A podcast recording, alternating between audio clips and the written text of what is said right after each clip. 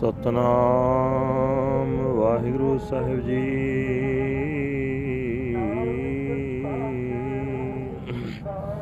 ਟੋਟੀ ਮਹੱਲਾ ਪੰਜਵਾਂ ਕਰ ਦੂਜਾ ਦੋ। ਪਦੇ ਏਕ ਓੰਕਾਰ ਸਤਿਗੁਰ ਪ੍ਰਸਾਦ, ਮੰਗੋ ਦਾਨ। ਠਾਕੁਰ ਨਾਮ ਅਵਰ ਕਛ ਮੇਰੇ ਸੰਗ ਨ ਚੱਲੈ ਮਿਲੈ ਕਿਰਪਾ ਗੁਣ ਗਾਨ। ਮੰਗੋ ਦਾਨ ਠਾਕੁਰ ਨਾਮ। ਅਵਰ ਕਛੂ ਮੇਰੇ ਸੰਗ ਨ ਚੱਲੈ ਮਿਲੈ ਕਿਰਪਾ ਗੁਣ ਗਾਮ ਰਹਾਉ। ਰਾਜ ਮਾਲ ਅਨੇਕ ਭੋਗ ਰਸ। ਸਗਲ ਤਰਵਰ ਕੀ ਸ਼ਾਮ।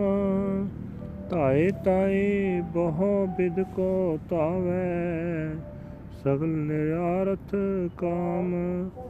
ਬਿਨ ਗੋਵਿੰਦ ਅਵਰ ਜੇ ਚਾਹੋ।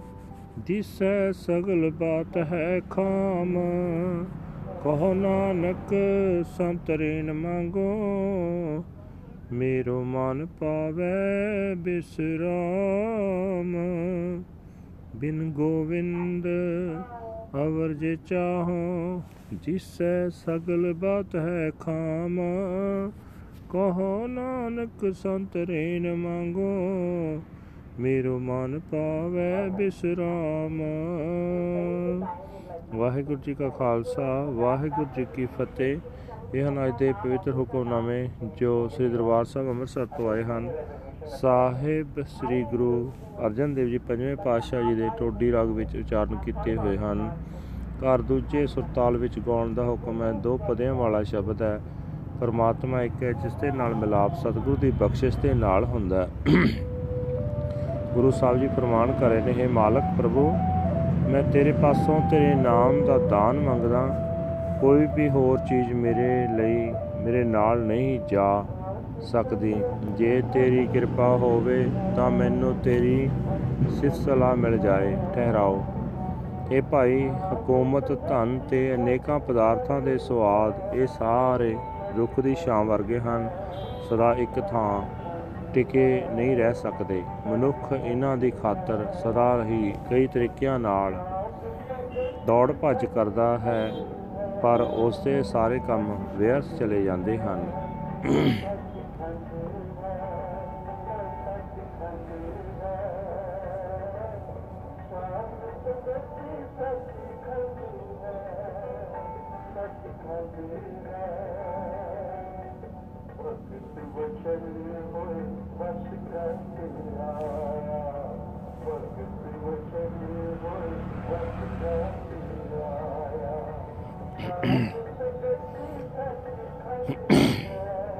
ਇਹ ਨਾਨਕ, ਆਖੇ ਭਾਈ, ਜੇ ਮੈਂ ਪ੍ਰਮਾਤਮਾ ਦੇ ਨਾਮ ਤੋਂ ਬਿਨਾ ਕੁਝ ਹੋਰ ਹੋਰ ਹੀ ਮੰਗਦਾ ਰਹਾ, ਤਾਂ ਇਹ ਸਾਰੀ ਗੱਲ ਕੱਚੀ ਹੈ। ਮੈਂ ਤਾਂ ਸੰਤ ਜਨਾਂ ਦੇ ਚਰਨਾਂ ਦੀ ਧੂੜ ਮੰਗਦਾ ਤਾਂ ਕਿ ਮੇਰਾ ਮਨ ਦੁਨੀਆ ਵਾਲੀ ਦੌੜ ਭੱਜ ਤੋਂ ਟਿਕਾਣਾ ਹਾਸਲ ਕਰ ਲਏ ਵਾਹਿਗੁਰੂ ਜੀ ਕਾ ਖਾਲਸਾ ਵਾਹਿਗੁਰੂ ਜੀ ਕੀ ਫਤਿਹ this is today's Hukamnama from Sri Darbar Sahib Amritsar ਅਟਟਡ by our 5th Guru Guru Arjan Dev ji under heading to the 5th Mahal second house ਦੋ ਪਾਲਸ one universal creator god by the grace of the true guru Guru Sahib say that I beg for the gift of your name O my Lord and Master nothing else shall go along with me in the end.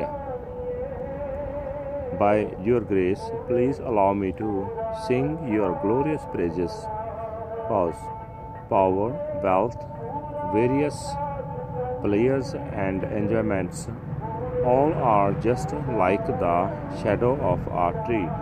He runs, runs, runs around in many directions, but all of his pursuits are useless except for the Lord of the universe. Everything he desires appears transitory. Says Nanak, I beg for the dust of the feet of the saints, so that my mind may find peace and tranquility. Waheguru ji ਕਾ ਖਾਲਸਾ ਵਾਹਿਗੁਰੂ ਜੀ ਕੀ ਫਤਿਹ